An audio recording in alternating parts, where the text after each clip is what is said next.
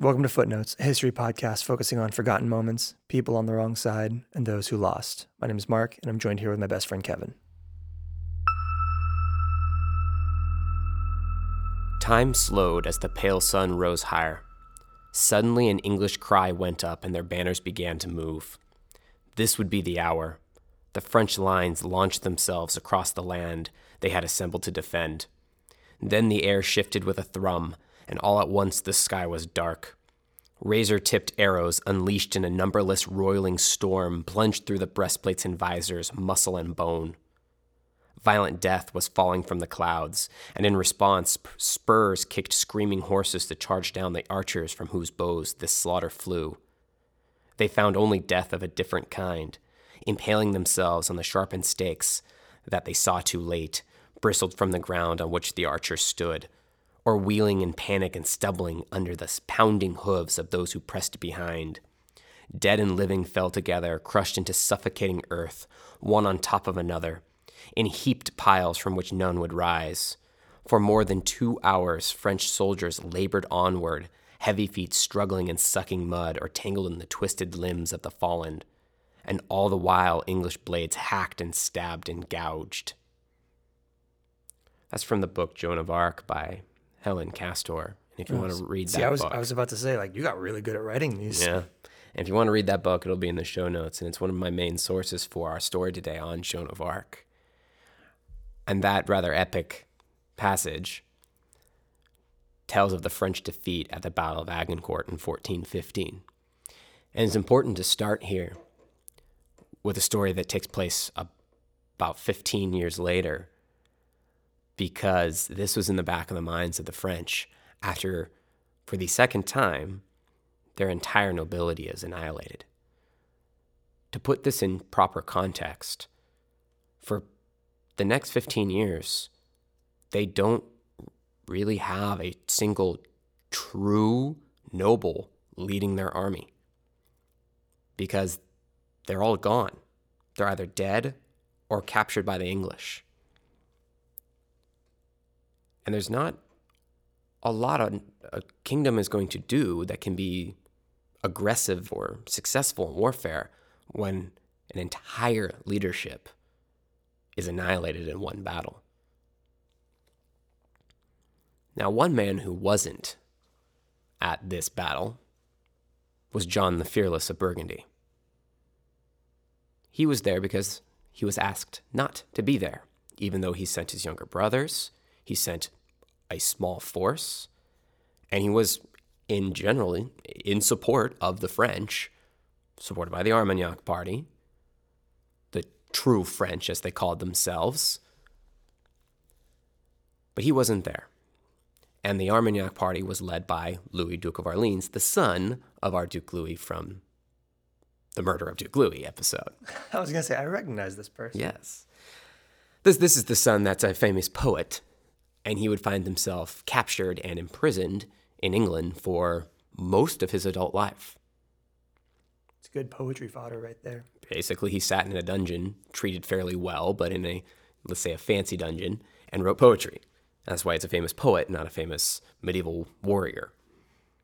Philip, or sorry, John of Burgundy is ascendant after this defeat because even though the English win, they aren't able to capitalize on this battle. In fact, Henry V, the winner of this battle, has to return back to England where he gets a big triumph. He's in charge. He basically allows the, the battle to be a nice little punctuation to his campaign, which had almost ended in defeat. The English were out of food and were running away when they turned around and fought and annihilated the French. It's one of these surprising battles in history that has a huge consequence.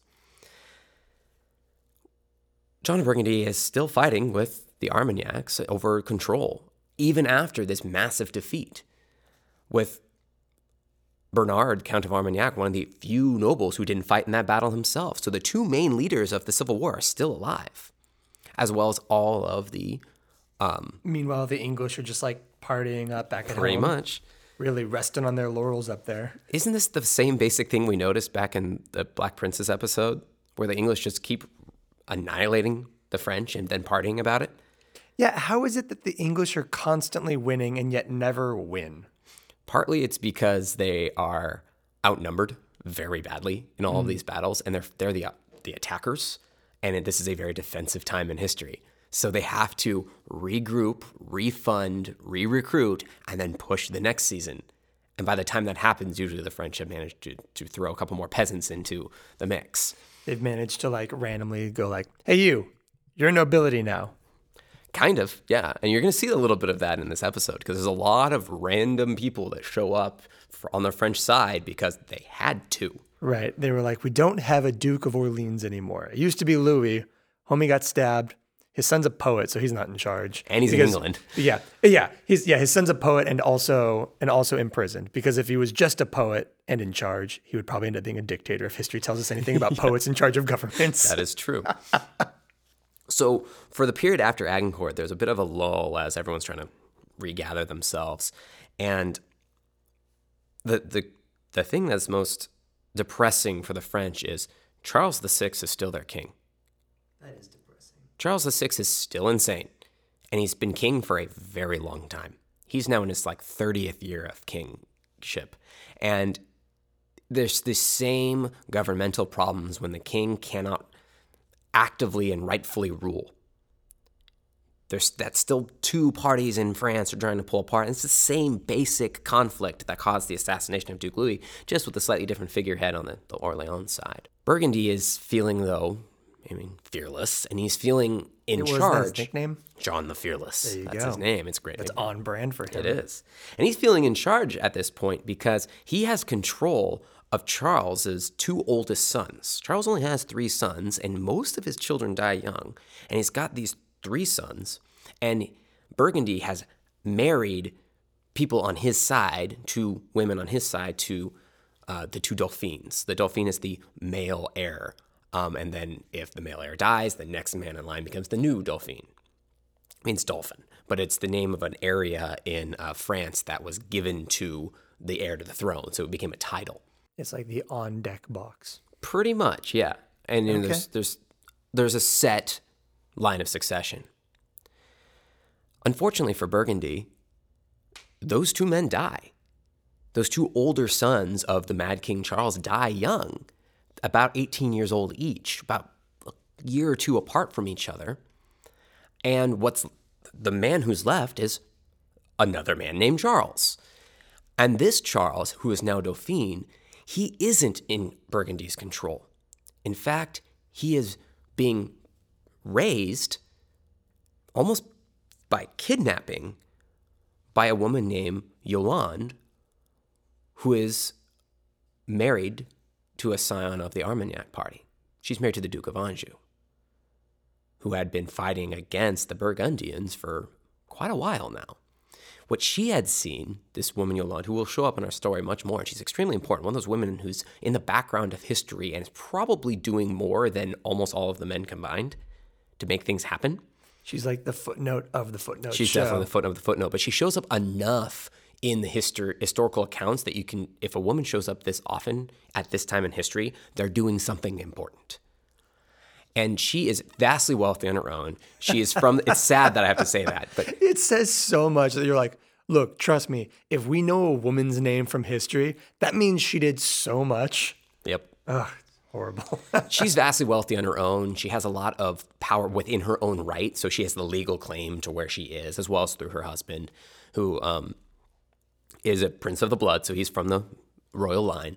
And she takes Charles, the young Dauphin, even before he's the Dauphin, she takes him out of the royal court because a lot of those, there was a lot of death and bad things happening. I don't know how else to describe it. And there's just this general feeling that it's unlikely that some of these children were dying of natural causes, including the first two Dauphins. And she kind of just manages to marry one of her family members to that Dauphin. They're like 12 years old when they get engaged.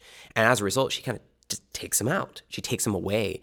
And when there's this constant back and forth battle between the two parties, when Charles becomes the Dauphin, his life is in danger. And the Burgundians go to capture him they steal Charles out of Paris in his bedclothes the night, a little while after he becomes the Dauphin, and they pull him away to the south of France. And he's never crowned king because he's not king.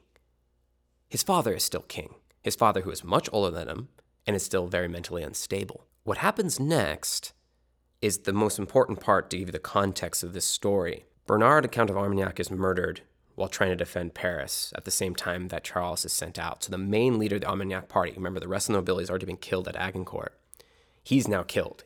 He's like brutally murdered.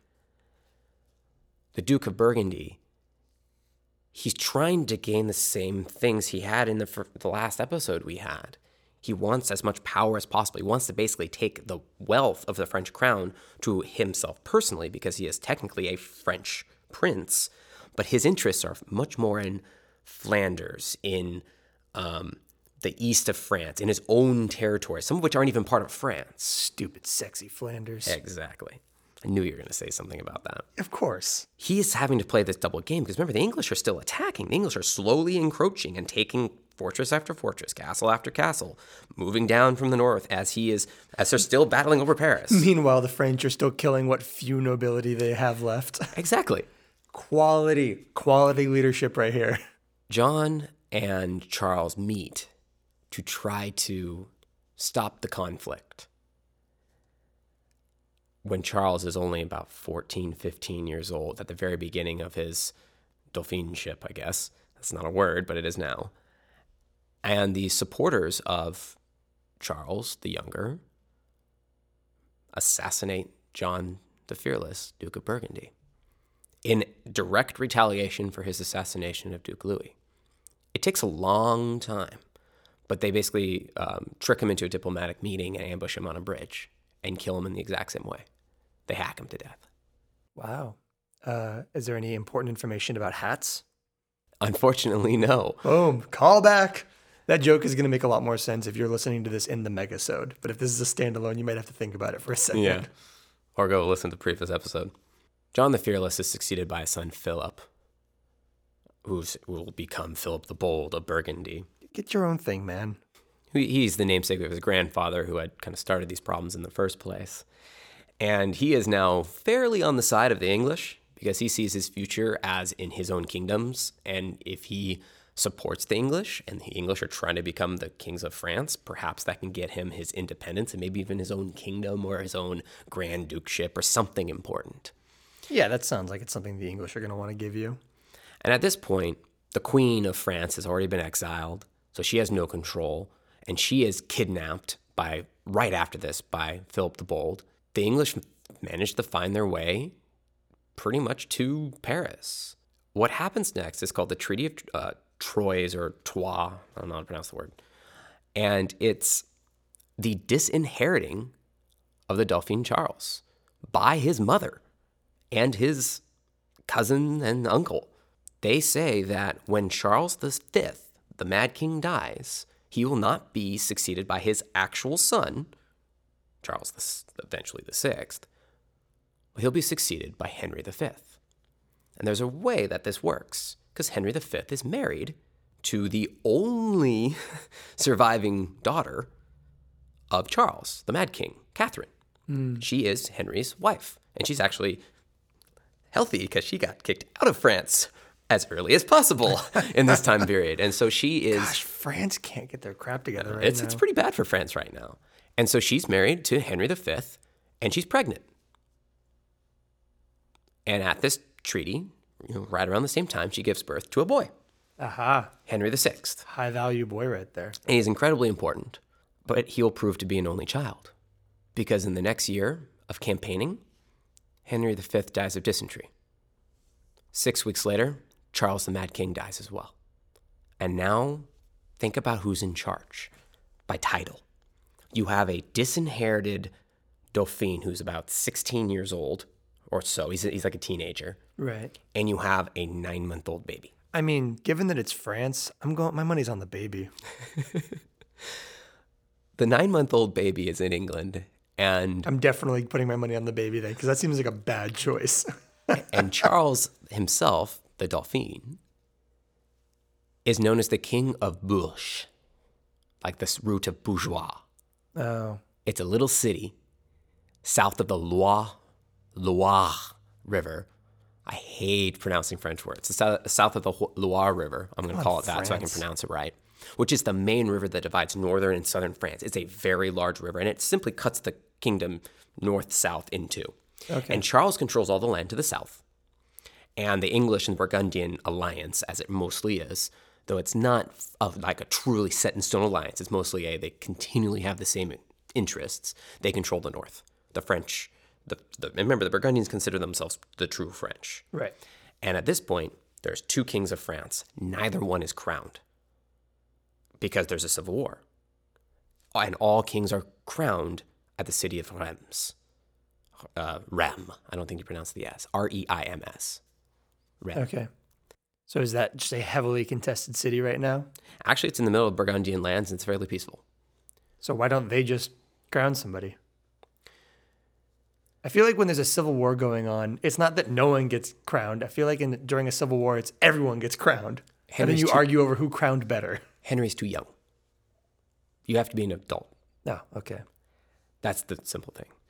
With all of that background, there is then another prolonged period of that slow grinding warfare where, as one person said it, uh, one day the English would take two fortresses in the morning, and that afternoon the French would take a fortress back.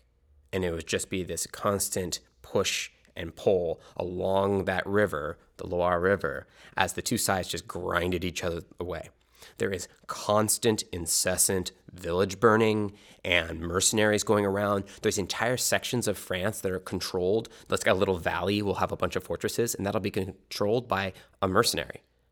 And he's vaguely on a side, but he's basically just controlling his own lands. And it, it's true chaos. Meanwhile, the English having a party. The English are definitely in the ascendance right, right, right now. They're totally in charge. And out of this, in a place called the Duchy of Bar, Joan of Arc is born. So, to give you an idea of just how complicated the Middle Ages can be in terms of political entities, and definitely a new challenge is approaching because she is not a footnote of history by any means. So, it kind of breaks our premise. Right. I was gonna say this feels a little off-brand for us. But you just cannot tell the story of the Hundred Years' War without her. And it's just a bizarre story. But she's in this place called the Duchy of Bar, which is controlled by the Armagnac side. But if you go look at Duchy of Bar on the map, it's in what's called Lorraine, modern Lorraine. And that's that part at the border of France and Germany and Belgium. And right in between all of them. It's where they fought world wars. I was gonna say Later this, over. this seems like a city that kind of gets screwed in terms of Yeah. wartime geography. And it's just this little region, and it's surrounded by the Burgundians, like completely surrounded by the Burgundians, but it is on the other side because it's controlled by the other side. So all the people there kind of have to support their overlord. And that's where she grows up. So she is supporting the Armagnac party, which from now on I'm going to call the French party. okay. And she lives in this village, and her father's fairly wealthy. Um, and he, you know, she has a pretty good upbringing, but they have to flee their village at one time early on because a bunch of people show up and attack them because they're supporting the wrong side. She's isolated, yet she starts to hear voices when she's a teenager, like a 13 year old girl, and she starts to hear voices when she's out in the fields, and they tell her that she needs to go tell the king that God wants him to kick the English out and take back France for the French, and that she, Joan, will lead the army to do it. There are a lot of ways that this can be interpreted as insanity. And I don't want to take her voices as a um, medical diagnosis. They are something that, if you read any account of Joan of Arc, you kind of have to ignore whether the, the voices were real or not, because they were real to her and they had a real impact. And they were very specific and consistent. But these voices were telling her repeatedly throughout her teenage years that she needed to get to the Dauphin Charles. She's in this isolated chunk in this village called Domremy in the Duchy of Bar. How is she even supposed to do that as a young peasant girl? Well, she tries to tell people about this, and pretty much everybody scoffs at her within her own village. And now's a good time to mention the fact that the best account, if you want a like almost a like a story, like a narrative, a fictional story about her that's actually based in historical accuracy, is Mark Twain. The famous Mark Twain wrote a very long and detailed book on this. There are so many weird things in history where you go like, if you want a bizarrely good reference for something completely unrelated to Mark Twain, you should check out Mark Twain. I feel like he was very prolific in things that you don't expect him to be prolific in. He did, but this one is exceptional even for him. He was obsessed with Joan of Arc. How did this peasant girl, that we haven't even talked about what she did yet, but how does this peasant girl from this isolated chunk of France, Surrounded by unfriendly territory that would be, I, I imagine, somewhat difficult to traverse. uh, very much so, yeah. He was obsessed with her as this like perfect person in history. And he writes this book called Joan of Arc, and he wrote it anonymously, and he wrote it in. Um, it was released through the newspapers. That's how a lot of books were published back then, like chapter upon chapter, and the chapters are really short, and it's telling Joan of Arc's story with Mark Twain's ability to write. So it's really well written. Um, and, but he he takes some artistic license, but all the facts and the times and the chronology is all based on actual sources written in French and Latin that he himself personally read over a decade. He rewrote the story six separate times. And he gives you this great background into her life in Domremy as a girl who was just perfect. In reality, Joan seems pretty amazing, but he writes about her as if she is some sort of superhuman, perfect human being. And oh my gosh, does it get annoying. because when there's a faultless person in history, their story gets dull. Yeah, this is why no one likes Superman. Exactly. Exactly. But if you want a story that it, it's written in, you know, 1900s, so it's got that kind of writing to it, which can get a little tedious after a while, I would recommend reading Mark Twain's, and we'll also put it in the show notes. If you want the more just raw historical account, which completely corroborates Twain's, just with more of a history, read Joan of Arc by Helen Castor. So those are the two main books. If you want the narrative, get Joan of Arc. If you want the story, get Joan, Joan of Arc. Arc, I know. A plus. And there's like another 10 books about this, but these are the ones that I Joan of Arc. um, that were recommended the highest. We'll include the I, the uh, ISBN numbers. Yeah. that way you can get the right one. So back to the narrative. What does Joan do? Well, Joan, being you know yelled at from within her own head by who, who she rep, uh, she represents these voices, and she actually physically sees them as the Archangel Michael, Saint Catherine, Saint Margaret. These are famous saints um, who speak French to her, and they tell her go to the local fortress. There's always a garrison that is guarding literally every tiny little stretch of land. I mean, these things are probably a day's walk from each other. They're like the 7 Elevens Kind of. of, of French military. It's it's hard to overtell just how defensive this place was. Every single hill had a castle on it. And every single hill garrisoned a small set of villages and there would be like 50 guys in that castle that defended it. And it would take giant armies weeks to take out these towers. So she goes to the closest one, where a man named Robert of Baudricourt is the garrison commander. He's a captain. And he she tells him what her voice has told her. And the one thing that everyone is really amazed by is how emphatic she is. How much she truly believes what she is saying. And it, they try to make fun of her. They try to respond sarcastically and they turn her away initially, but she comes back. And she comes back with, you know, some people from her village in support.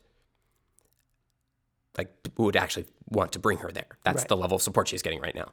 And How old is she at this point? 13 still? uh, 16. Oh, okay. So it's a few years later. So she's 16 and she's apparently um, How and how old is um, Charles? Charles, the King Charles. Um, I think he's in his late 20s. Not well, Sorry, the not, yet King. Charles. Spoilers. Let's just read a history book. Read a book. You can't spoil history. Yes, you actually you can. We yes, tell you narratives can. like we can. You can spoil history in a lot of different ways. Yeah. I've always thought, thought of history as a narrative like that, where you can root for somebody even though you know it's going to happen, but it's all about the way it happens. I've never mind, minded movies being spoiled for myself, so I guess that's one of the reasons I like history. Yeah. so she's 16. He's in his 20s. 20s or early 30s. He's not an old man. He's still pretty youthful, but he is a famously But they're not like both 16. This isn't about to be like No, Twilight. it's not. No, it's not. He's uh he's famous. He's married for one, and he's famously um that doesn't really stop French kings though. I was gonna. Oh yeah. Let's.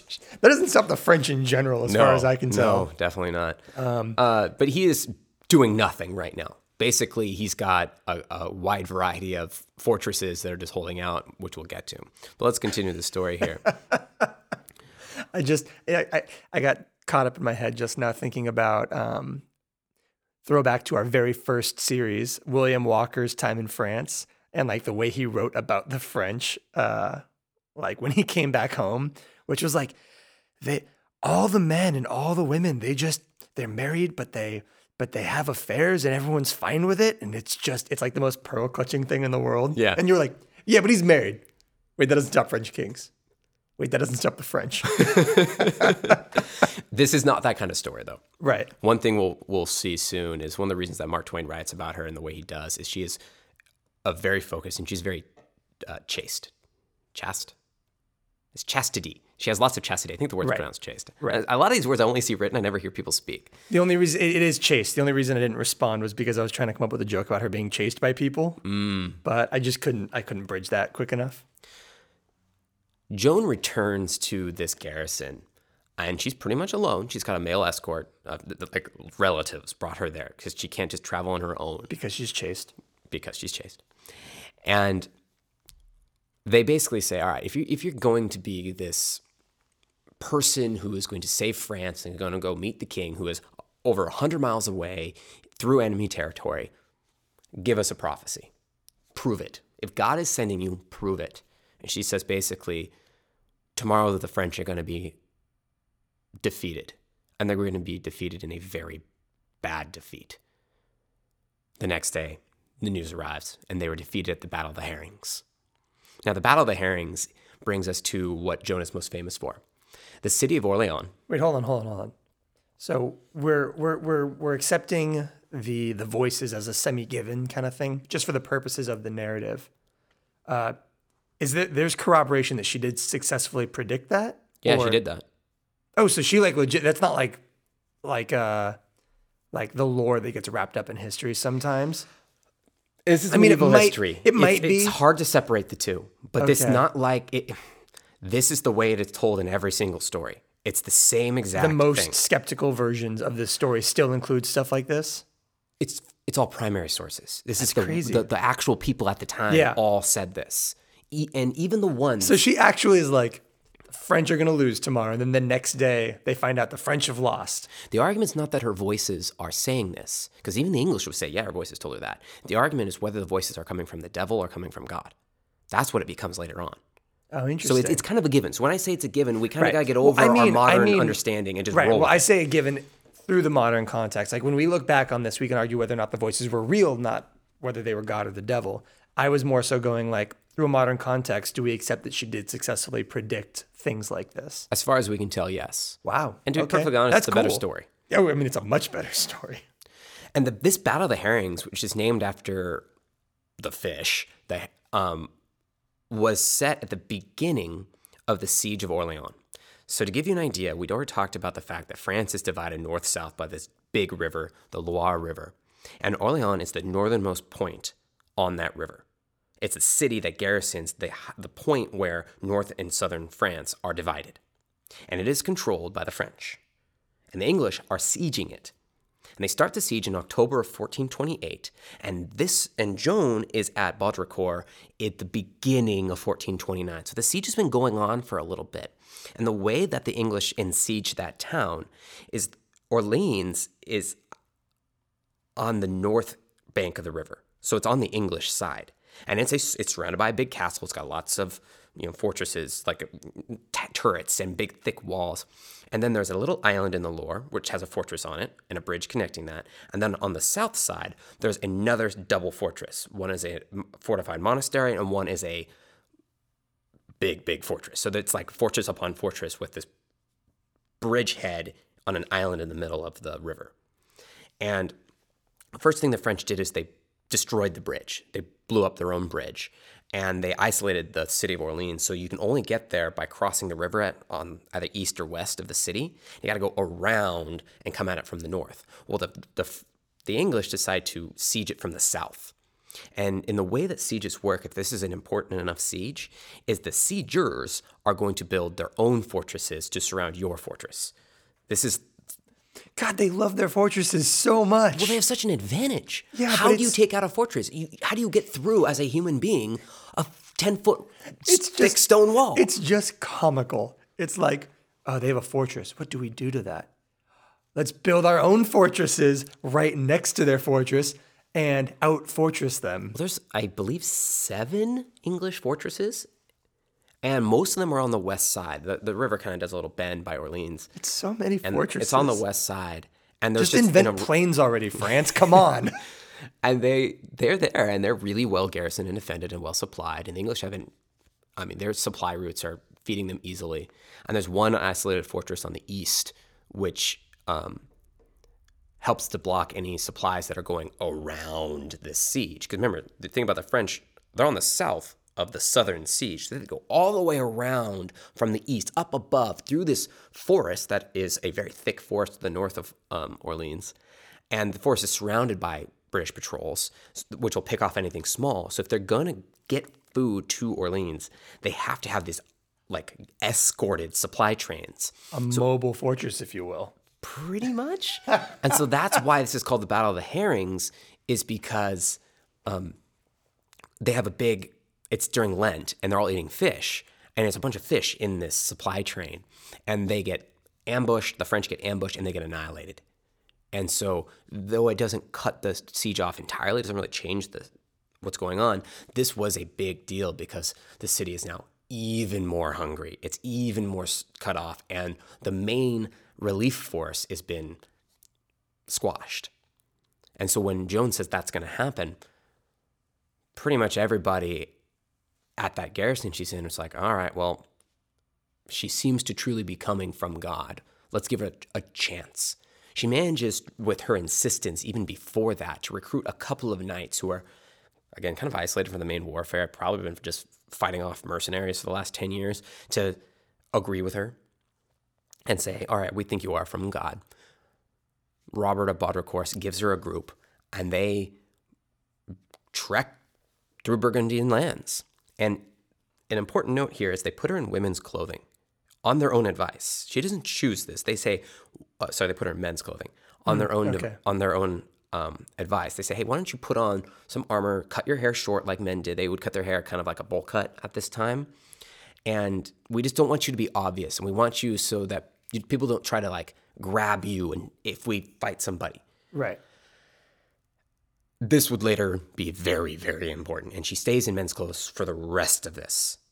For the rest of the story, she's in armor and pants and that kind of thing. Which at these this time, people are following the the sumptuary laws, where you can only wear the clothing of not only your your gender but also your like Your profession station, and your station. And you couldn't wear a monk's clothes, as we learned in the Duke Louis episode, unless you were a monk. And that was actually used as a disguise against the law. And that follows the you know the Bible. Deuteronomy says you can't do those things. They managed to find their way through the Burgundian lands. Um, and Mark Twain goes into a lot more detail, and he, he makes it all up. Of course he does. He makes it all up, but it's one of those things where he's it's historical fiction, but it's the, what actually happened. You know, did the people involved in his stories actually do those events? Was it quite as harrowing? Did they get attacked at that village? No, but he makes it really harrowing. It's really interesting. When Joan, when the message of Joan and her prophecies and her vision arrives at the king, who's at a castle called Chinon, people are kind of excited because the French have been losing for a very long time. They've been doing a lot of retreating. They are decapitated militarily, mm-hmm. and they want something to raise their morale.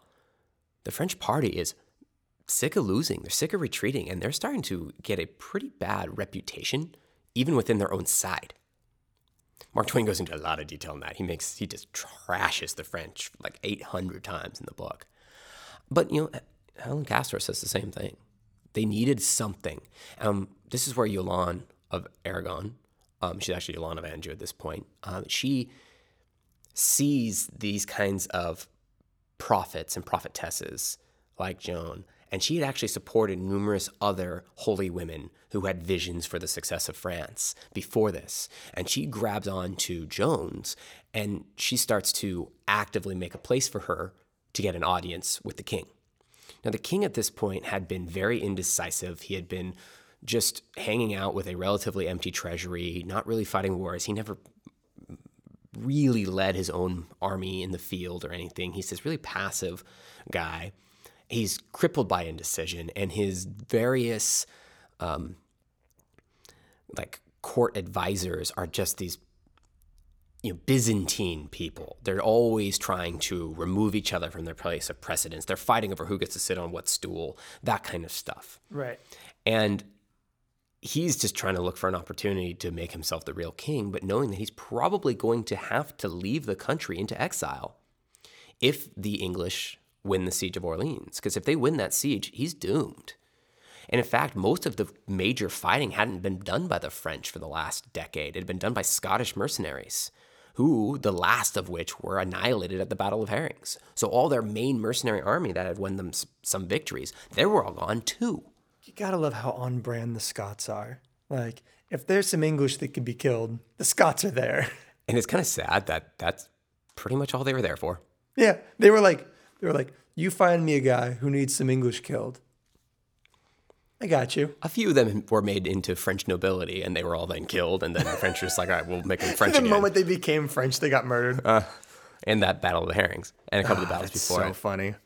So behind the scenes, I can to me, I envision Yolan really going to the king and saying, "Hey, you know that I, I feel that God is going to save us. Let's let's listen to this woman because she has apparently she is the real deal. She has been correct before. She has this insistence. Everyone is saying that her character is faultless, and she truly believes this. Mark Twain freaking loves her. You should hear her out. Exactly. Also, this is the most manic pixie dream girl story I've ever heard. The king is this kind of like simpering, like indecisive, oh, woe is me kind of thing. And all of a sudden, like, uh, short haircut armor girl comes in and is like, decisions are going to be made now. If that's something that makes sense to you, because it doesn't make sense to me. Do you not know what a manic pixie dream girl is? A little bit. Watch 500 Days of Summer. Sure. Don't read a book. Don't read a book. I, I mostly read the books. Um,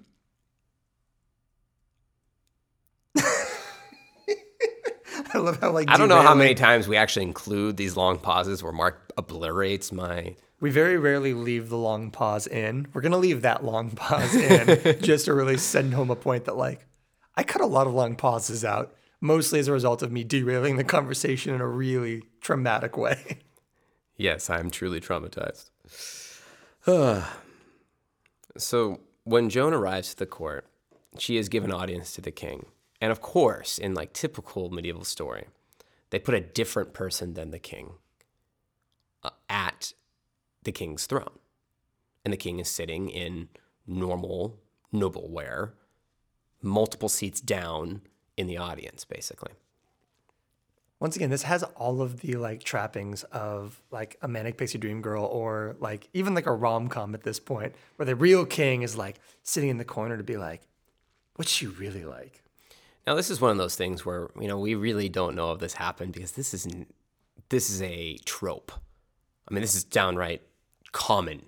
I can just picture a couple others in you know Mesopotamian history and things where people do these things. You know, where the, someone is able to whether by their wits or by their um, divine nature, identify a, a, trick in this way as proof that they are truly the right person for this. Maybe I'm wrong. Maybe this is the first time it happens, oh, and so it's a trope he, afterwards. So what he's doing is is saying if she will be able to identify yeah. by divine. Oh, interesting. So it's purposeful. Yeah. Well, I assumed it was. They are constantly I assumed it was challenging like, her. I assumed it was kind of just to avoid the king getting murdered. No, no, they don't fear she's murdering him. They know no, that no, she's I on I don't side. necessarily even mean her. I mean like just oh, general. like a defense mechanism for the king. Yeah, I get what you yeah, mean. Yeah, yeah, yeah, yeah. But oh, this is way more interesting though that, that they're doing this to see like if she doesn't realize that she's not talking to the real king, they'll be like, aha, doesn't hear from God. Exactly. Well, she says immediately the voices tell her which person's the king. And she looks at that guy and goes, You're not the king. She just turns to the king and says, You're the king. It's a little bit more dramatic than that, but it's pretty much he just picks the king out instantly. And the king is amazed. And uh, Just to save us some time, really quick, should I ask for the like veracity of every single one of these events, or should we just assume that they are by and large considered to be first account accurate? these events are the ones a little bit more sketchy. Okay, okay. The next ones are Because like the prediction stuff is crazy, but the fact that everyone just goes, "No, it- we're pretty sure it happened," is nuts. If this is also one, then I'm going like, okay, I'm on Team Voices now. it, it- beyond Team Voices, it just makes the story more interesting, and there's really no reason to disbelieve that she heard voices, but still was able to do a lot of these things. It'd be really fun just to like confuse people and have this episode just titled hashtag Team Voices. I'm gonna veto that one. Ah, fine. the king calls her up to talk to him. And what she does basically is she, again, through the, the wisdom of her voices, tells him some of his deep seated fears the fear that he, won, he wasn't a legitimate king because he's losing so badly. You know, the way that medieval people thought was of this thing called the Wheel of Fortune. And this isn't that, you know, they're not spinning the wheel, getting bankrupt, and calling, you know, buying a vow. The Wheel of Fortune was a very specific concept. English mostly by, or the French mostly by consonants. That's probably true. That's also a really good joke. Yeah, it is. but this Wheel of Fortune is more fate related. And it's the idea that if someone's on the top of history, they're winning and they have God's favor. Because when people in this time had a lot of just bad things happen to them randomly, and you just have to kind of say, okay, who up there doesn't like me? Yeah.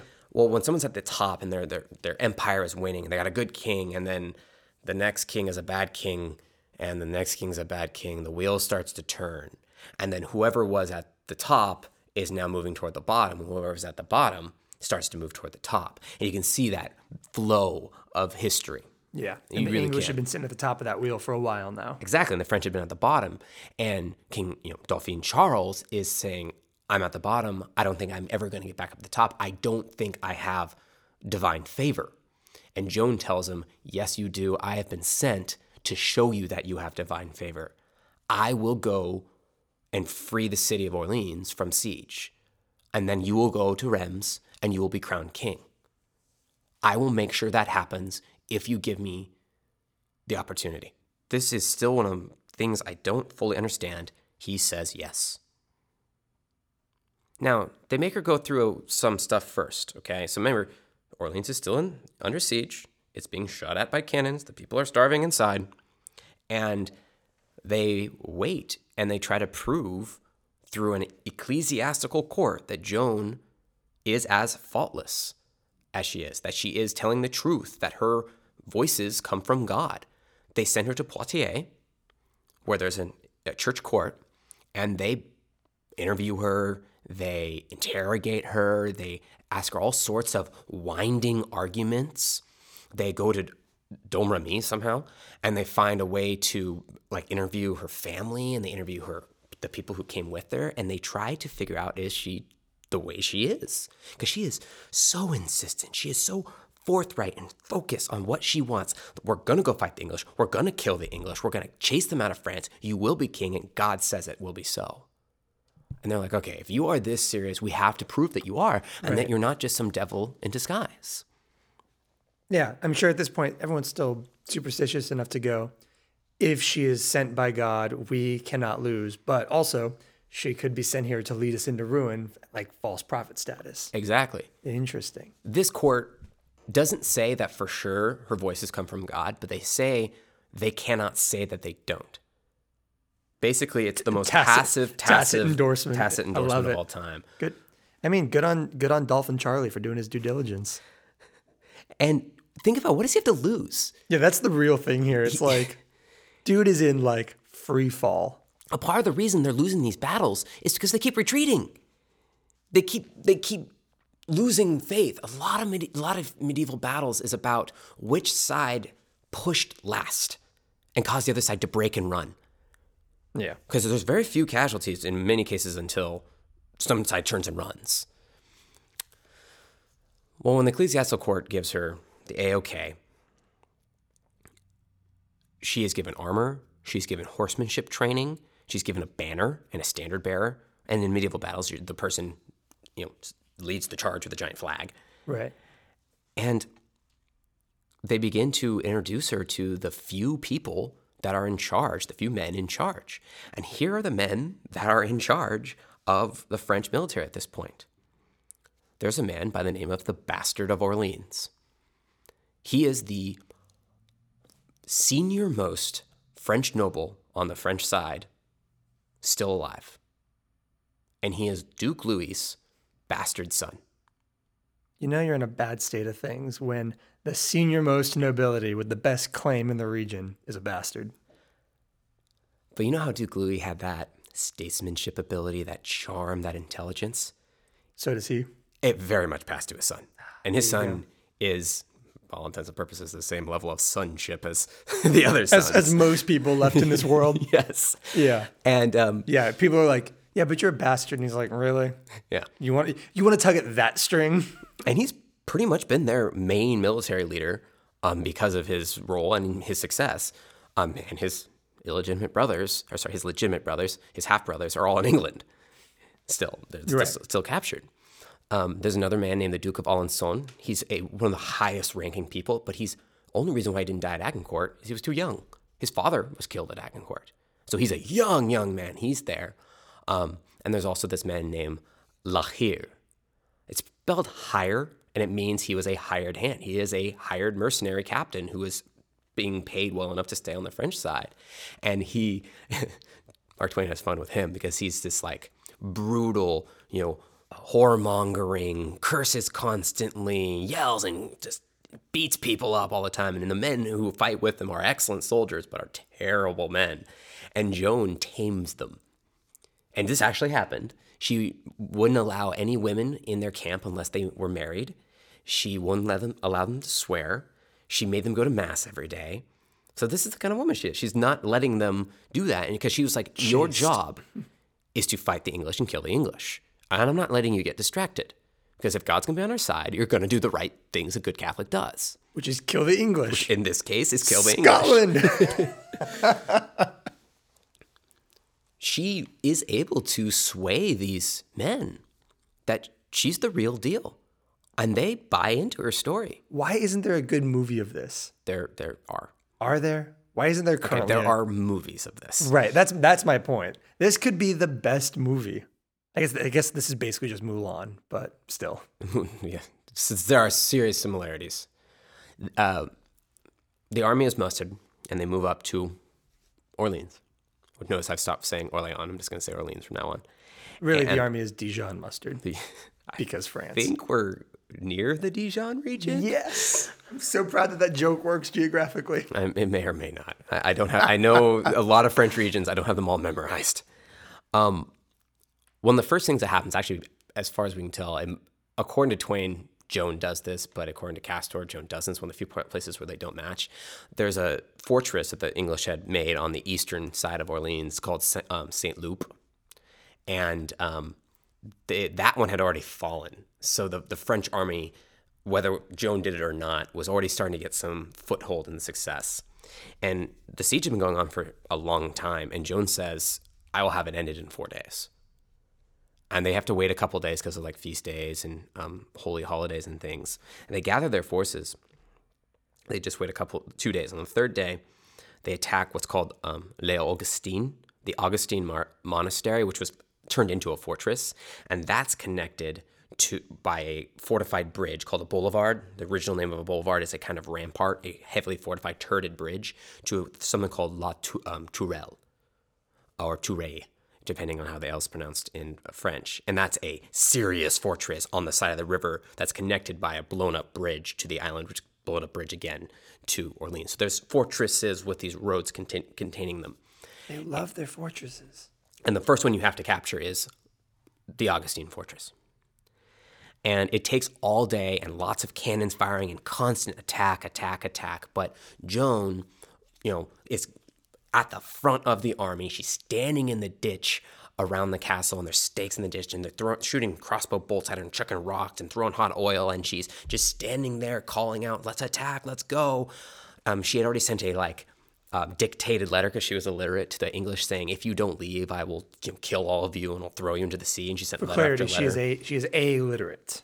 no, she is illiterate. I think said she said She dictated the Oh, letter. She is illiterate. oh, okay. She had sent this letter and she had said, you know, if you don't leave, I will kill you and I'll send you to the sea and you will be kicked out of France and you know, God hates you and everything. And it's this long, winding, circuitous letter because she was just like rambling as she said giant it. rainbow signs that say God hates the English. Before she attacks this, um, before she attacks this Augustine, she even had them shoot with an arrow a letter in, and they basically just don't respond, and they even like are cursing at her as they're attacking. But she's in there at the forefront of this battle, waving her banner, and it takes all day. But they take out the English garrison and they take this first fortress. It's the first real success to maybe lift the siege. Remember, this is only one of like seven or eight fortresses. The princess is in another castle. Now they have to get through the boulevard and they have to get to that main fortress where the main forces with the actual garrison commander and his big um, contingent, well fed, well supplied. But the English now have the the siege sieged. So there's there's like a double ring. So that there's the other fortresses are out on the west and they're all waiting to see what happens. But the next day, they attack again. And in this battle, they're firing artillery into the castle for a while, hopefully to break it apart and you hurt the. And these are true cannons at this point. They keep rushing into the moat, and to get across these moats, they have to throw wood into the moat and make a pile, and then run across these piles of wood, and that makes them major targets. And they manage to do that. They manage to put scaling ladders up to this Tourelle um, fortress. And Joan is hit by a crossbow bolt. And she's wounded between the neck and the shoulder. And she collapses. And everyone starts to falter. The French army and their leaders are like, should we keep going? And they all start to pull back, and the English start to feel like they're going to win. But then Joan gets up and just keeps saying, Let's go! You know, screaming at the top of her lungs, having her standard bearer wave the flag. And the, the French are like, This woman is from God. She, this tiny woman in armor, is our savior. Mm-hmm. And they just charge all at once and they get the momentum. The English temporarily break. And once you temporarily break, you're done. Right. The French storm into the garrison, slaughter everybody. Multiple guys, including the leader of the Fr- of the English army. He falls backwards into the water, and they drown in the water. At the same time that that's happening, because they can't retreat any further, the people, the soldiers, and the carpenters from Orleans are rebuilding the bridge. and apparently, like it's even written in the sources, like they're really good carpenters because they're able to build, as this battle is happening in a space of a couple of hours, a fully functioning wooden bridge across these the set of river. This is insanity. The English are all killed or ransomed. Basically, if you are important enough, you get ransom. If you're not, you get killed. And by sundown, the French are in the city of Orleans and they have raised the siege. The English are still there, the siege has been raised. And now, to give you a little bit of Twain and how he describes this, because we don't really have real sources on this, but this is how he envisioned it. And this is from the perspective of the narrator of Twain's book. Twain invented a companion to mm. Joan of Arc. Oh, that's and then it's the story that he is telling his his grandchildren when he's a 80 year old man. So it's it's him recollecting Yeah. Joan. And so this is how he this this fake guy who was Joan's companion writes the story. When we arrived in Orleans, well, there's no describing that. Why those acres of people that we plowed through shed tears enough to raise the river. There was not a face in the glare of those fires that hadn't tears streaming down it. And if Joan's feet had not been protected by iron, they would have kissed them off. Welcome, welcome to the Maid of Orleans. That was the cry. I heard it a hundred thousand times. No other girl in all history has ever reached such a summit of glory as Joan of Arc reached that day. She is, Really loves Joan of Arc. and in this point, these people love her too. right. She is worshipped. They do all sorts of semi-pagan things of worship, like they drip wax on her, and she has they have her kiss them and kiss their children to give them a blessing. This shows Because up later chaste. as well, and they just true truly think that she is just the the savior. The next day, though, they have to confront the fact that the main English army is still in all those other fortresses. So they go out to meet them. And the English line up, the French line up the next day. But Joan, for the, pretty much the only time, says, wait, they're going to retreat. And the English eventually turn around and retreat, and they burn all their fortresses as they retreat instead of trying to fight. They felt they were overextended. Their leaders just decide to pull back and wait for reinforcements because, again, they have half of France on their side. Right. Now, Yeah, if, if they didn't, if the French didn't think Joan was amazing before this, now she's like, just hold on. The English are going to leave. And they just go. and again and again, That's crazy. she's right. With Joan's victories lifting the siege, there is now clear momentum on the side of the French. The first things that they do is move north and begin to, begin to capture fortresses north of the river and try to gain a foothold in English and Burgundian territory. At this point, they're mostly fighting the English. The Burgundians are just not actively fighting on either side, which is mostly what the English want.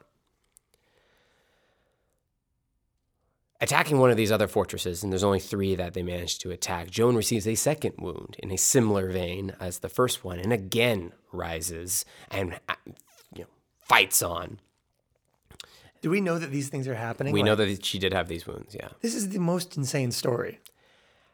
And it continues because while they're, the French are sieging the third of the castles north of the Loire, the English, with a new contingent of soldiers, and they're under um, the Duke of Bedford, and there's an Earl Talbot, and Earl Falstaway, and there's these different high ranking English men because their army wasn't decapitated. By the way, the guy who's leading the primary English forces, the Duke of Bedford, I can actually trace my lineage to him. My grandma's maiden name was, her, her mother's maiden name was Bedford. So there we go. Yay. I'm mildly English and not at all part of the story. But I figured I'd throw that in. Mark can remove it later. No, we're gonna leave all of that in. Uh, mostly because I find it amazing that you can like trace your lineage back to English nobility when I am the most English person that we have in our like social circle, based on the most English last names running up my family tree. The most frustrating thing is uh, this Duke of Bedford. Yeah, he's uh, he's related to John of Gaunt. That's the male line he comes from. And we all know that Oh, John yeah. of Gaunt was great. He was a good dude. Just awesome. A plus, Yeah. swell AF. Yep. So with that aside, while the French are Hold on, do we need to lift the thing about? Uh, was it your mother's maiden name or your grandmother's maiden name? grandmothers. Okay, good. Because I was, I was like, I was like, hold on, isn't that a security question? No, no, no. My mom's Irish, different. Um, it's my dad's mother's mother. That's how Oh, okay. distant we go. Yeah. While sieging that third castle, the, the English show up with a large army. And there's a little bit of posturing as the armies try to line up. Apparently, though, the English commander was trying to produce another Agincourt like battle. He has lots of archers.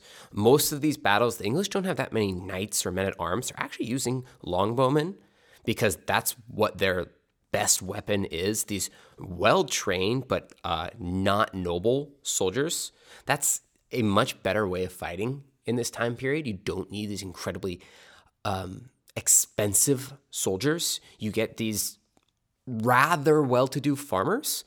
Welsh and English longbowmen are just standalone farmers. They're called yeomen. They have their own farm. They have enough time and effort to train. They're usually on the Welsh or English marches, which used to fight a lot but have since been pacified. And they're great soldiers. And they, as long as you pay them well and treat them terribly but well for the time period, Right. they'll fight. So the same as Agincourt, the So English is, is this the big pivot in history from uh, sending the nobility to kill each other to going to having the nobility send the poor to kill each other? there's it's not the poor it's like sending the middle class it's a little different because they're the equivalent that middle class doesn't exist yet but they're the closest you get Okay. men who own their own farm these are freemen and that's that's different from a peasant a serf which most people were these are that in between status Okay. they try to set up the same basic formation that had worked for the English so many times and annihilated the French so many times, which is the archers are massed are either on the outside or in front of the, the men at arms and knights. And there's um, sharpened stakes in front of them at kind of a, about a 45 degree angle, which are meant to impale the horses. Generally, as well, the French would try to screen their army in some way with a natural feature, whether put them up on a hill, behind a bunch of mud, behind a river, or in this case, behind a thicket of woods. And the idea is if the French can be invisible, they can shoot their arrows up and over into where they know that the French are. The problem is, apparently, the, the English captains had been indecisive or micromanaging their troops and they were moving them around too much. And in the process, they stirred up wildlife and they stirred up a lone stag. And the French don't exactly know where the English are yet. They're lined up waiting to try to figure out where they are so they can charge them. And this is sounding exactly like Agincourt, where as soon as the French started to attack, the English just poured arrows on them and annihilated them. Eh, but the problem is, in the movement of the English, that stag jumps out of nowhere and startles a bunch of the archers, and they cry out. The French go, they're there, and they charge into the archers. Before the archers have time to set up their pikes and all that stuff. Before the archers have time to set up. And they, that first charge is only a tiny group of the French army, and it utterly routs the English to such an extent that Joan of Arc doesn't even really play a part in this battle. She's chasing her own army. La Hire is the guy who attacks the mercenary guy. She chases her own army because she's so far behind them because they attack so quickly and annihilate the English. You gotta love stories where the English get just just beat down in a military battle because the other team isn't playing by the rules. Oh, like exactly. the English are like, not fair. We didn't say go. We didn't have time to set up yet. it's like flash forward to like the Revolutionary War in America, where they're like, you're not doing the thing where you line up in front of us and shoot and shoot at each other. You're doing stuff where you hide in the trees. It's not fair. You're not warring right. Yeah. I'm taking my monarchy and I'm going home. That's the best summary of the Revolutionary War in an episode of Joan of Arc I have ever heard. That implies I've heard other versions of that. It stands to reason. I'm sure Mark Twain did something. Of course. This battle is called the Battle of Patay, and it's generally considered an Agincourt in reverse, even though it obviously there's far less noble death on the side of the English. They do lose some of their soldiers, but most of their leadership actually survives. Um, it's what damaging to the English is their archers are killed. They lose a giant portion of their archery. Um, and the momentum continues to shift in the favor of the French. You can see the French are they're moving forward. They're moving forward. They're able to win these victories. They're finally tasting success when for years, even a decade, they've been failing repeatedly and infighting far more. And when you're infighting, there is no such thing as a success. Either there's a French person losing when it's civil civil war. Period. Right. Now there's a French side that has considered themselves the French, especially since the Burgundians, in the French mind, are no longer French. They're false French. There is now a French side with victories. What follows is very frustrating for Mark Twain. It's very frustrating for Joan of Arc. It's six weeks of indecision. Because now that there's some success, and with the temerity of the French court and the defensive nature of medieval warfare, constant attack often ends in disaster. Because Just ask the English over the last several weeks. exactly, they're afraid that they're going to overextend themselves. Why don't we wait? Let's get a truce. Let's renegotiate. Let's get Burgundy on our side. And that's one thing that's going on right now is the French know that they can get the Duke of Burgundy to potentially switch sides. And if they can get him to actually stay on their side, they'll win. But it's the fact that a giant, really wealthy portion of France is actively fighting against them, or at other times, very, very neutral. Neither one of those things is benefiting them at all. But the problem is, the Duke of Burgundy has no desire to help the French because they murdered his dad. He hates them. He's smart enough and he's ruthless enough to allow for the politics to go the way they need to go. And he is willing to make peace treaties with them. He's willing to not actively fight with them. But in the end, he's benefiting from French defeats. He is still actively playing part in Paris and supporting his role as a protector of the new French king, in his mind, Henry VI. He has still spread what his father had spread, which is these ideas that France needs to devolve a little bit, not be so agricultural, not so centralized, not so noble. Because remember, most of his wealth that's not French is coming out of what is now Belgium and Holland, which is cities and merchants. And that's his close tie to the English, is it's economic. He can't abandon the English. Because if he does, he's bankrupting himself. He doesn't, he's French in sympathy in a manner, Kind of. but not in others. And you get this, he's a fascinating man, Philip of Burgundy, just like John of Burgundy, his father was, because they are so pulled in different directions and consistently the successful person. That's not common in history for someone to be yanked in so many different ways and have all sorts of conflicts of interest going on. There's multiple times where the Duke of Burgundy is having peace negotiations with both sides at the same time. And he's signing peace treaties that actively conflict. And then when both sides figure out, they get mad at him, and he goes back to being neutral. Is Burgundy is Burgundy the uh, the guy in Three's Company? I feel like he might be. There's almost a little menage a trois going on Yeah. there. It's like the oh man, I accidentally invited two different dates to this dance and constantly like jumping back and forth. So because of the fact that, and even Joan knows this, and Joan is making these arguments too. They, if they don't get Burgundy, they're not going to win. It doesn't matter. The French aren't going to win. They can't kick the English out without that support. There's a little bit of indecision, but Joan is still saying it doesn't matter. We'll get him because we're still succeeding. We can convince him through our victories instead of trying to make a peace treaty with him. That's not going to work. Yeah, he clearly is going to go where the tide is. And if you can if you can keep the English on their heels enough, he's going to be like, "Oh, well, I don't want to be on the side of the the, the obvious losers." So yeah, team team real France right now. Yeah. And you- you really only need team real France for long enough to get the English all the way out of France. Or the bankrupt English. It's worked Yeah. multiple times already. right. So Joan, with the support of the one of the few young noblemen, the Duke of Alençon, are just aggressively pushing to attack. And what Joan starts to say is she starts to give out more prophecies. And this next prophecy is that um, they need to push to the city of Reims, which is the capital of not capital, but it, it's a really important city in Burgundy controlled territory. And there's an archbishopric there, which is the traditional coronation location of French kings. Yeah, so we still haven't uh we still haven't actually or uh coronated uh Dolphin Louis yet or Dolphin was it Dolphin Charlie? Yeah, Dolphin Charlie Charles, we're Dar- calling him. The Dolphin Dauphin Charlie. Charles. Charles in French. Yeah, I'm going with Dolphin Yeah, Charlie. Dolphin Charlie works for me. But the problem is, It's a good children's book. Rem is really far away. And it's far farther. It's twice as far as Paris, even. So you got Paris, the capital, if you take Paris, you kind of win.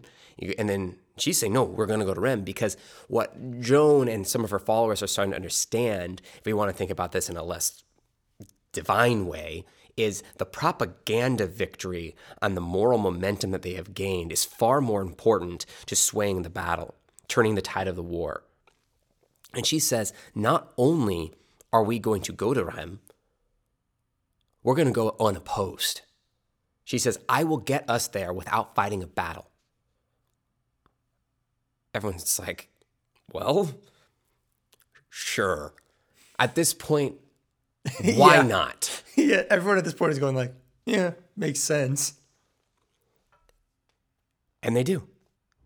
They arrive at Rem almost unopposed. The only city that stands its ground a little bit is the city of Troyes, Troy, that had been the place where the treaty was signed that disinherited Dauphine Charles. She marches into Burgundian lands, and the Burgundians, sensing the momentum, all of those cities, which are semi independent, remember, garrisons and things, technically French, but kind of not French because they're in the Burgundian lands, they all just switch sides on the way. It helps that there is a religious movement run by a guy named Brother Charles, who is the male version of Joan of Arc, just less war. It's like inverting the gender roles in this case. Um, this brother Charles actively preaches for Joan of Arc and ends up becoming one of her companions in swaying the common people. So there's this like grassroots movement that bubbles up underneath her as she moves through enemy territory, and they just they all switch sides. They get to Rheims, and Charles is crowned. And now he has a big propaganda victory because Henry VI is like an eight year old boy and is still not crowned. His realm has been run by his uncles, very similarly to the way Charles V's realm was run by his uncles, and they're starting to fight each other and they're starting to bicker. And what's worse is remember who Henry VI is related to. Remember who his mother is. His mother is Catherine of Valois, Charles V's daughter. Charles V the Mad's daughter. Mm, Okay. Now People aren't super stoked on that. Now, let's do a little family tree here, and we can follow a certain gene. We're, we're going to start with Charles V, the Mad King. His mother was famously mentally unstable, and her father was also famously mentally unstable, the Duke of Bourbon. You can watch the mentally unstable gene trace through the family because Charles, his younger brother, isn't. He got the traits from their father, the great King Charles, the Oh, previous Charles. Charles VI. I'm sorry, sorry. Charles VI, the Mad King. It's Charles V. Charles Yeah. VI, the Mad King. Charles V was brilliant statesman, but his wife was loony. And that gene passed down to one of their two sons. And then that Mad King, of all of his kids, unfortunately, his daughter had the gene too. She doesn't seem to show it. She actually seemed to be very much um, a carrier. And then she passes into her son. So her son, Henry VI, has that same wide eyed, spacey gaze that her father had.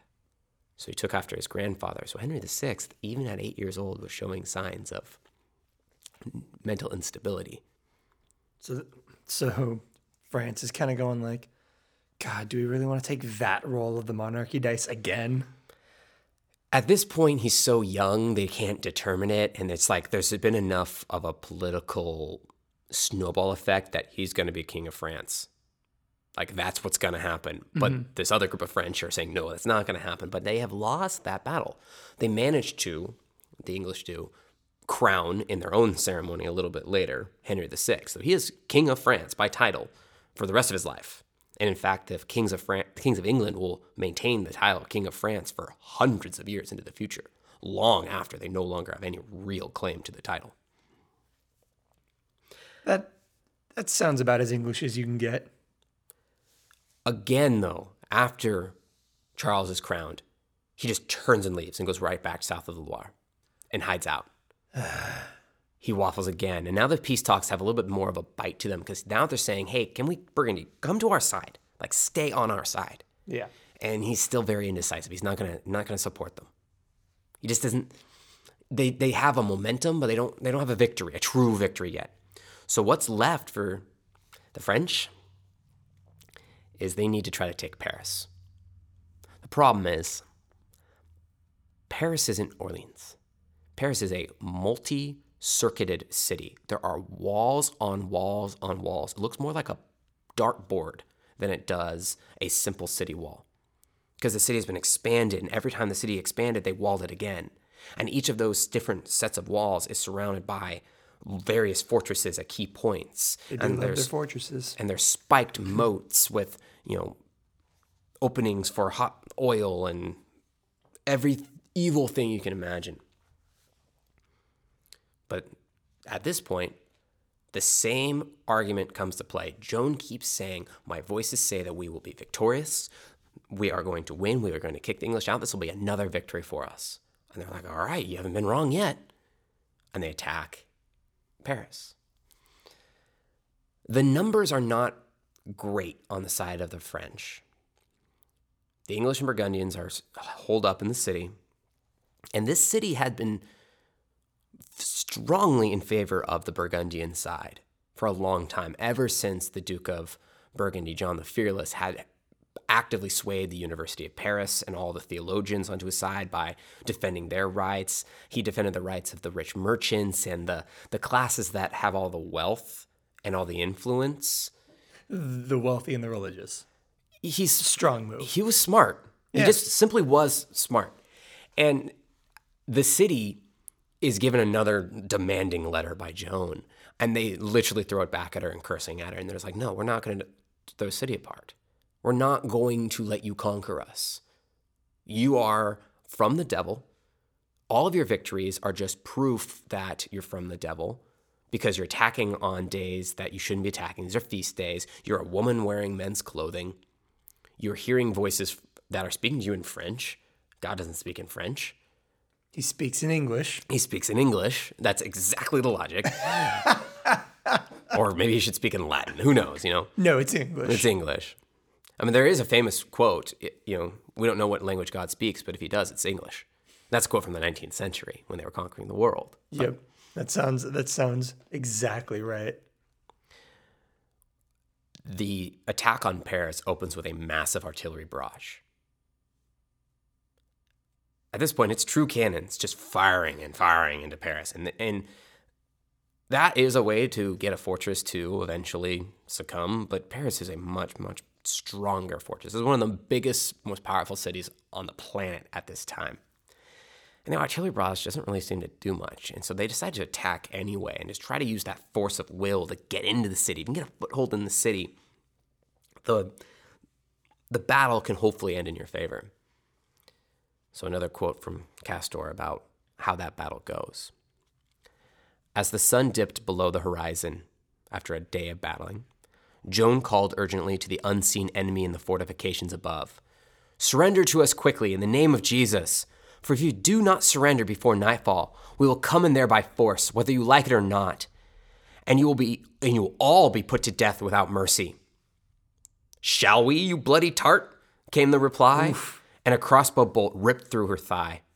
As she staggered, another arrow pinned the foot of her standard bearer to the ground beside her. When he lifted his visor that, so that he could see to free himself, a third shot split his skull between his eyes. He died where he fell. Darkness was coming. Joan was losing blood, but she shouted till she was hoarse. Her exhausted soldiers moved forward onward to the attack. At Orleans and Jargeau, she had been hurt only to rise again. Her resilience assigned to her troops that God would give them victory. Paris was next, of that there could be no doubt. And then over the cannon blasts, she heard the sounding of the retreat. She did not stop insisting that the city could be won as she was dragged from the ditch and carried to safety. Only when the tail of the Armagnac army disappeared into the night did the Parisian guns stutter at last into silence. The next day, Joan wakes up and demands, even though she's sick and wounded, to attack again. Only then does she learn it wasn't a temporary retreat. It was a full scale withdrawal from the city and surroundings of Paris. The momentum is gone.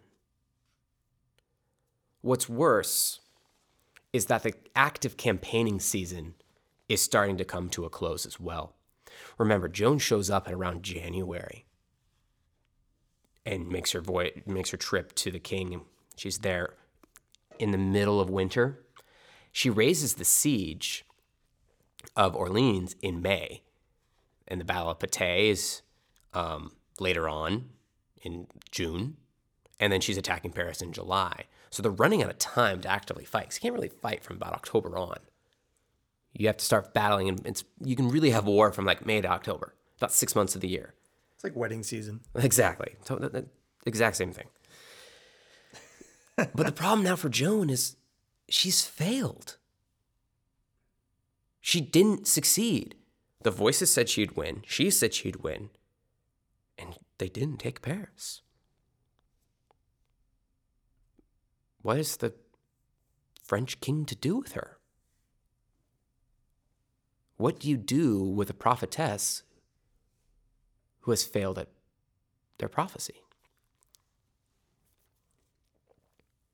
You mess up one time, That's the crazy thing about this story because you can see where the where this where this goes, and if you if you're listening, you probably know enough to know how the story of Joan of Arc ends. But it's just like just to take kind of take a step out of time for a second. It's so wild to be like this 16 year old girl,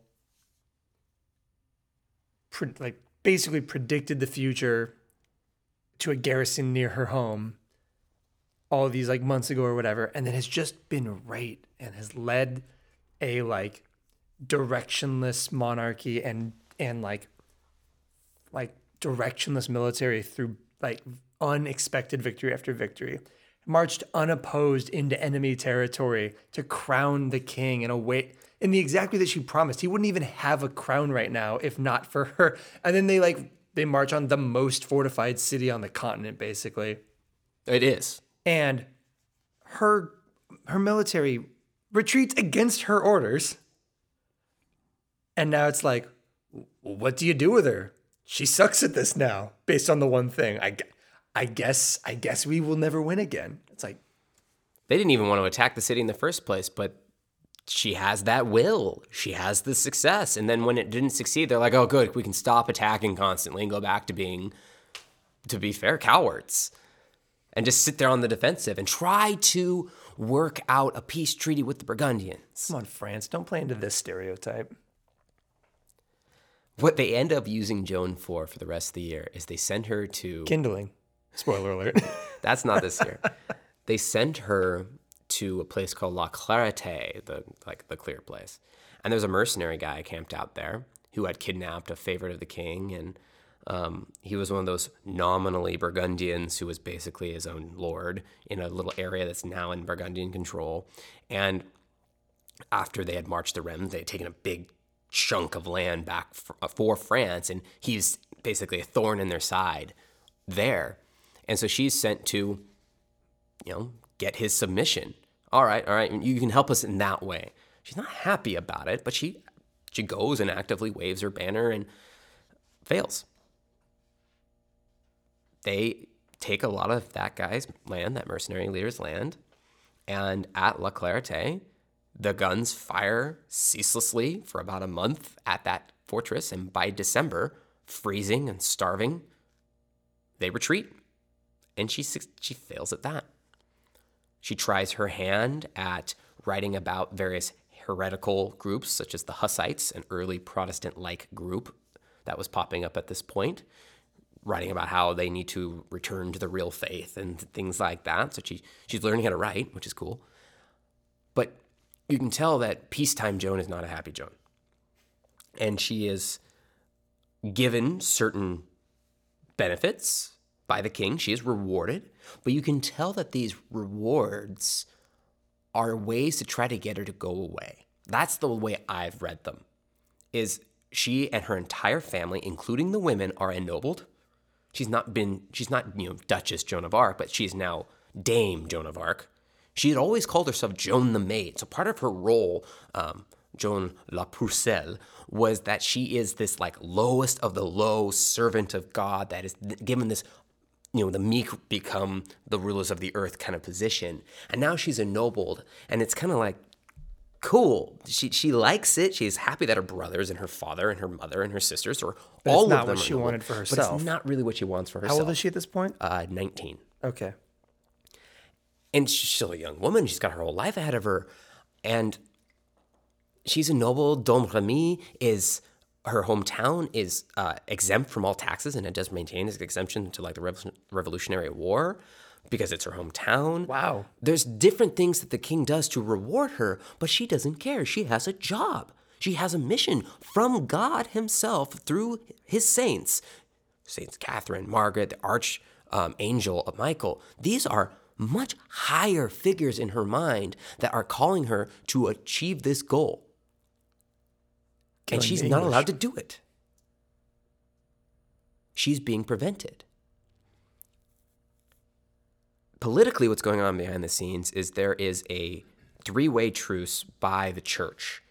The church starts to say, okay, and the church does this all throughout the Middle Ages. The church is like the only thing that keeps people from truly slaughtering everybody. Stop fighting. and just pause for a while, a temporary like six month truce. During that period, that's when Henry VI is crowned. And Okay. there's constant little infighting and tension, but there is at least a pause.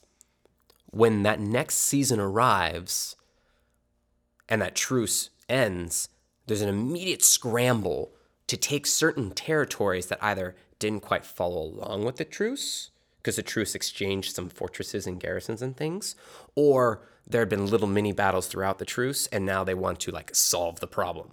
So warfare starts immediately. So in May of 1430, there's a city called Compiègne. And that city was supposed to have switched back to the Burgundians, but it had not wanted to. Brother Richard had preached there. There had been that grassroots movement, and the people said, "We are, we are going to go on the side with Joan of Arc and God and her mission, and we want to be back to being French," which is kind of backwards because the the French party had harassed these people just a generation before and had those flares from the beginning of our episode had gone through there. So this is a this is a good sign for the French. This is a switch, and this is a very similar city like the city of um, Orleans. It's it's now sieged by the Burgundians who show up with English support, but mostly it's Burgundian troops this time. And they, this time the Burgundians are sieging from the north, and the French, you know, are supporting in the south. And this way the city works is on the River Oise, and the city's on the south, southern bank, and there's a fortified bridge with a little like foothold on the, on the north bank of the river where there's a wall surrounding a tiny town and then there's the largest city on the, the southern part of the, the river and the burgundians are outside that north side joan leads out a charge into the burgundian and english lines and starts to push them back, back, back, back, back, trying to get them away from the city and trying to rout them and make them go to a battle. But for some reason, they're starting to retreat, and they're they're giving ground. And what Joan, Joan's side is no, the Burgundian Burgundians side, are. because Joan's side is pushing, pushing, Yeah. pushing. And what Joan doesn't realize, and her other captains and things, is that as they're retreating, is they're causing the French to overextend themselves. The city walls are open so that the French can retreat if they have to. But the problem is a force led by the English and Burgundians comes in from the side and flanks and surrounds the vanguard where Joan is located of the French force. The French force now fighting like in a V shape, fighting two separate armies, is in danger of having their retreat cut off. And they start to flee because they know if that happens, they're all going to die. Right. So they managed to flee, and the small group that was at the front of the French battle, including Joan herself, they are surrounded. And Joan is captured by an archer of the Duke of Luxembourg, one of the main scions of the Duke of Burgundy. The real thorn in Joan of Arc's side throughout her entire life are archers. Yes, Constantly. she keeps getting shot by them. every by them. battle. Every battle. Joan is now captured. And she is in the control of the Duke of Luxembourg, and she's a trophy. And she spends the next six or so months in a Burgundian jail while everyone tries to figure out what to do with her. Because remember, the Burgundians don't just want to hand her to the English, they want to get value from her. They need to know what they should do. And she's their prisoner of war. Should they ransom her to the French? Well, they're going to make her so expensive it's impossible. Right. Are they going to ransom her for political concessions? Are they going to give her to the English? Because the English are going to kill her. The French apparently try to retrieve her, but they, the, they, the Burgundians, take her so far deep into Burgundian territory, there's no chance. Joan throughout They, they know what they've got. they know what they have, yeah. And the the at this point, Joan is kept in a variety of dungeons because she keeps trying to escape. She tries to escape at least three times, including one time jumping out of a tower. Uh, and it's one of those where we're not sure if it was an escape or a suicide attempt. It's like a seventy foot drop. She jumped from like the sixth or seventh story of a building Wow. and she only survives because it was a um, it, she landed in a dry moat which was soggy ground she just hits a soggy earth like kind of like mud and that saves her and she is badly injured from this and they move her to a much much harsher harder to escape from dungeon and through some political machinations She is ransomed to the English. That's not what you want. Whenever you read a story about Joan of Arc, about a third or a half of the book is about her trial. And I don't mean to bias this, but I find the trial of Joan of Arc excruciatingly repetitive. As trials often are. This one's even worse than that, though.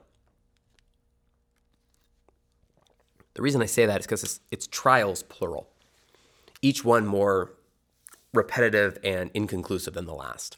The simple overarching aspect to this is the bishop that the English side, and this is a Frenchman who is under the control of the English, so he's an English supporting Frenchman in an English supporting area that's been English controlled for a very long time. So these So are not Burgundian, but English leaning actual French. yeah, this is like Normandy, where the, the, the lines and allegiances are super confused, but these are French speaking, English backed people. They're now saying the English are our, our people now.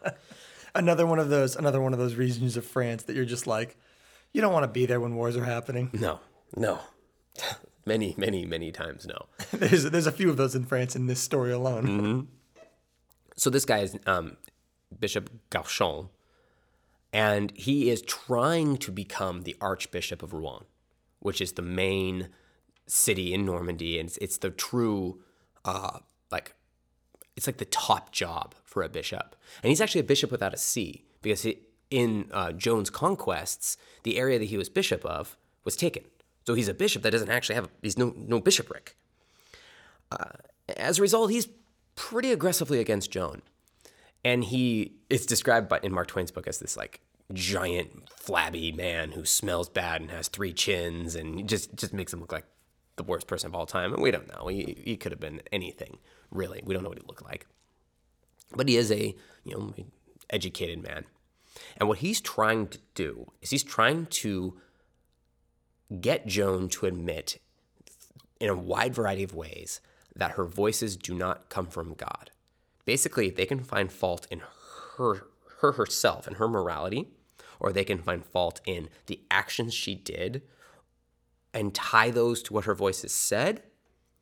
Then they can find a way to get her to what's called abjure, that is, surrender her rights and be more or less confined to a monastery forever, put into church jail. it's the best way I can think of it. Church jail, aka children's ministry. Ha ha ha! Don't at me. But what that will do is that will allow the English to flip the propaganda battle. All of these victories of your king, of your people, are from the devil. That's that's their goal. And if It's it's to delegitimize all of her action in a way that like these cities that are being told, "Hey, you're going to be Burgundian again," and they're like, "No, no, no, no, no, no, Team Joan." Yeah. It's like, no, no, no. Joan admitted that she basically was from the devil, and then they'll be like, "Oh, okay, I guess I guess Burgundy with peace then." Exactly. The other flip side is if she doesn't abjure, she doesn't sign a paper saying that she, you know, was a heretic, the church has no choice but to exile her. Um, exile is not the right word. Um, kick her out. I don't know how else to describe it. There's a special word for it. But banish her from the church, and then she'll be Oh, turned over oh, to the English uh, authorities. Hold on. It's going to drive listeners crazy if we can't come up with the actual word. Excommunicated? Excommunicate. if Joan doesn't abjure, doesn't sign the paper that allows that says she's a heretic, the church will excommunicate and banish her, remove their protection of her because she comes from the devil. Then they'll turn her over to the English, who will burn her at the stake. I mean, that sounds like a goal of theirs in all but one way that you slice it. The most fascinating part about this trial is we have the full record of everything they said, written in French, which means we have Joan of Arc's actual words, verbatim. It's very rare in history that you have conversations written down verbatim from this time period, particularly conversations of such an important and interesting figure. And Joan comes off very positively in these trials because it takes multiple trials because of her ability to defeat, in the manner in which she answers, the arguments of the bishops and the theologians and the priests who are asking questions. And these are the primary teachers and professors at the University of Paris. These are the highest educated and smartest people that they have in the church actively trying to get her to say things in the manner in which they ask questions, constantly doubling back on their questions, asking the questions in one way, and then asking the questions again, but in a slightly different way to see if she'll be inconsistent. Trying to get her to talk about her voices, because the more they get her to talk about her voices, the more she'll likely reveal something that they can point at and say, that is the devil. And in many cases, she refuses absolutely to talk about her voices at all. And she'll just say, go to the next question. Another one. Another one. And she stands her ground and she's defiant. And they'll ask and she'll, they'll yell at her and tell her that eternal damnation will come to her. And she'll say, I believe that I have God on my side and I don't care what you're saying. Ask another question that kind of defiance against these guys. And they're she's alone. She has iron shackles on her. She's this tiny 19 year old girl with these incredibly powerful men all who's been shot her. by a bunch of crossbows in a, in a time period where like physical therapy is not around. So She she's probably just pretty. healed from jumping out of a tower. Oh yeah, that too. And yet she's defiant and she's so good at obfuscating these men that they have to continually make these really weak cases against her and then start to ask more and more questions about them. They Drawing smaller concentric circles. drawing small concentric circles. They start with like 60 articles that are all not very supportive, and they go down to 12. They bring her um, a confessional, like a priest to confess to, because that's something that Catholics want to do every day at this time period and kind of in general. And in the confession, there's people listening, trying to get her to say something. Eventually, what it boils down to was the fact that she wore men's clothing becomes the big thing that she can't really argue against because biblically you don't do that. And it's, you know, first of all, it wasn't my idea. Second of all, it wasn't something I did. I did because I was defending my chastity. I'm out in the field with a bunch of strange men who are famous for running around raping. Mm-hmm. Pants, armored pants, are the best way for me to be a maid, a virgin. And all of these different times, she's constantly being checked, by the way, when they're like questioning her at Poitiers and questioning her here, they always are checking her virginity to make sure that she actually is, and she has proven to be one. And that's part of the reason she did it. They say that a woman is not allowed to fight in war. And she says, Well, I was called by God to fight in war. I think God Outranks you. outranks you. yeah. That's her argument. Also, the fact that the people had given her such admiration in Orleans and had doted on her in some semi pagan ways was thrown against her. Which The once fact- again, I didn't do it. I didn't do uh, it. That wasn't me. That was them. And she says, in- in her defense, she goes, merely I was getting the gratitude of people. I did not ask for it. I did not encourage it. She attacked on feast days and holy days, which, by the way, was like every day in the Middle Ages. So that was a weak argument, too. Right. And most importantly, the fact that her voices spoke French didn't settle with people who thought the voices shouldn't be speaking French. But a combination of those different ideas and a pretty clearly kangaroo court Right. Yeah. This is this is like getting a gangster on tax evasion. Exactly. You end up with a situation where she starts to go through these trials and these same arguments, and she's having to sit all day in the summer heat, in then spend the night in the dungeon, and she's being fed bad food, and she starts to get weak and sick. And then they bring her outside, and they basically pile up a bunch of sticks and they make a funeral pyre and they walk her up to it and they say, One more time, you need to abjure, or we're going to light you on fire right now because we have proven you to be a heretic. And dehydrated, sick, forced to stand in the hot sun for hours, she abjures and she signs her name. And that was to save her life, according to Cauchon, hmm. the bishop in charge. Now, Castor kind of says this as a legitimate thing. Like, he kind of wants her to still be alive so that they have the moral high ground. Right. Whereas Twain just says he's evil. And he want, he's just trying to find a way to get to trick her into death. Yeah. We don't really know why, but what we do know is that they say you cannot wear men's clothing. And you're going to go into church jail and you are going to be removed from this, and you are going to survive.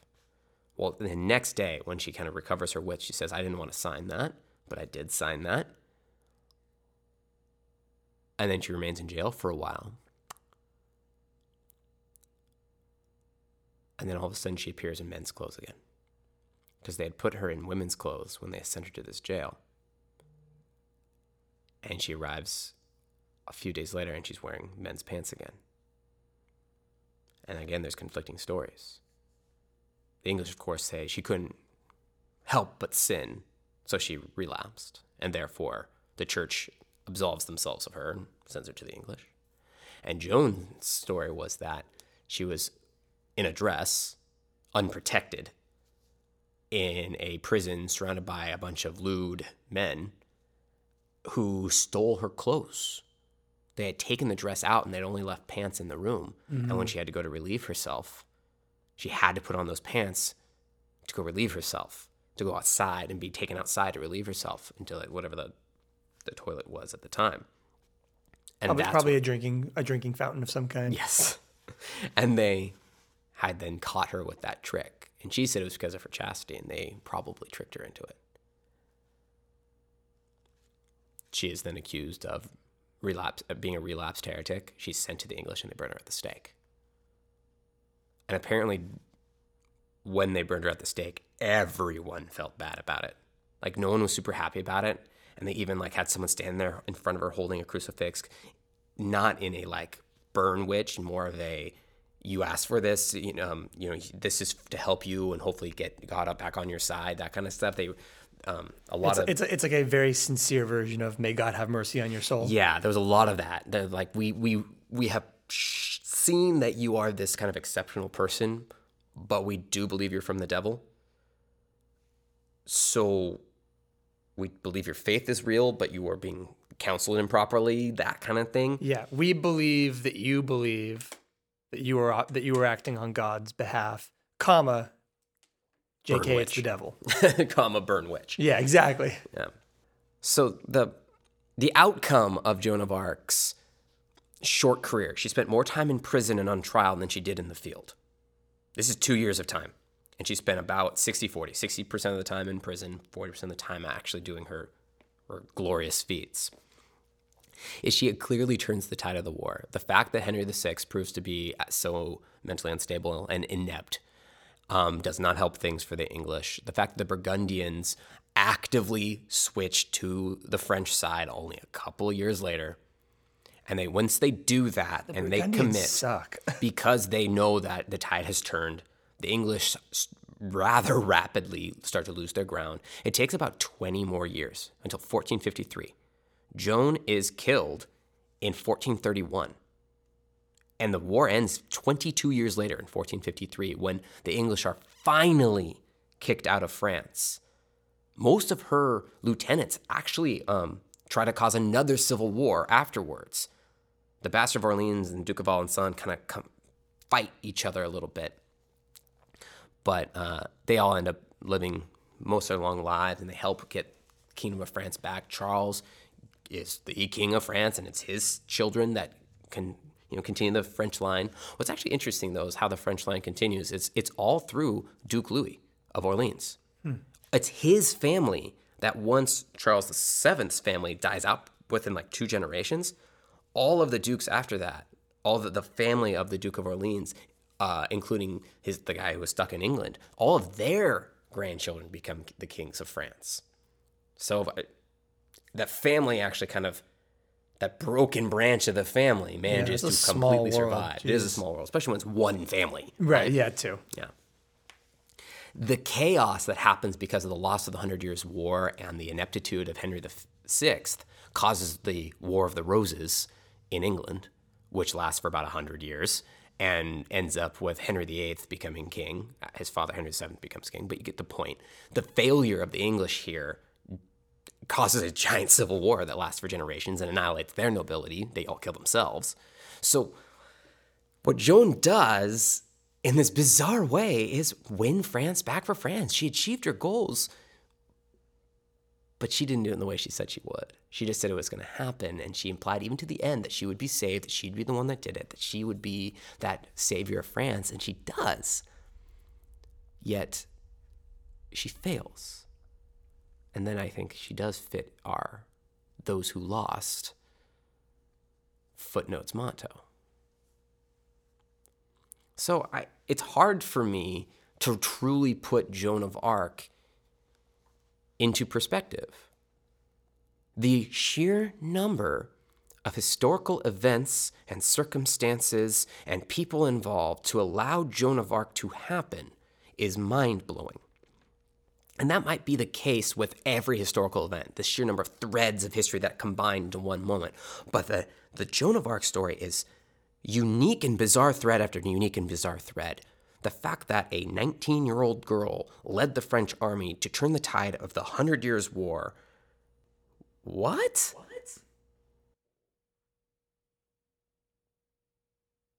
So many little, tiny events.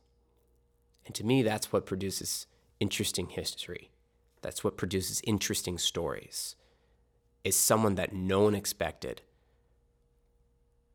with thousands of things going on behind the scenes of history, not written down, allowing her to exist. The names of people like Yolande, who is likely the only reason why she ever happened, mostly forgotten. The fact that she lifted the siege and died is what she's remembered for. And yet, her personality, which I've struggled to convey in this episode, read the Mark Twain book if you want to see it. Her personality is unique in itself. Someone who we have on record just believing something so hard that they will themselves to it forever. And in the end, failing but producing the success that they prophesied they would do in the first place.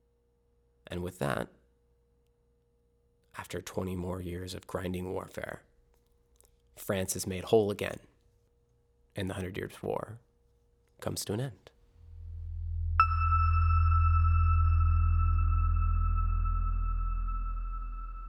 Thank you for listening to this episode of Footnotes. To uh, read either of the main sources we discussed in this episode, the uh, the show notes will have links to both of them. Um, I really recommend that you go check out the Mark Twain one. I haven't read it, but it just sounds really interesting. So I'm gonna say go go go read that one. Um, please check us out on Facebook and Instagram and the various socials. Those are the only two we have. Um, you can uh, you can be a part of a conversation about these episodes on Facebook. You can get updates about the show coming out, as well as just kind of some behind the scenes when we're filming and when we're, or I guess when we're recording and that kind of thing on Instagram. So if you want to know more about us when we're doing the show, that would be where I recommend that you take a look. And uh, you know, if you've really enjoyed this, please like share it with a friend. Pick one person you think that would be into these kinds of uh, footnotes of history, these kind of lesser to- lesser told stories, and uh, send it their way. It would really, really help us out. So until next time.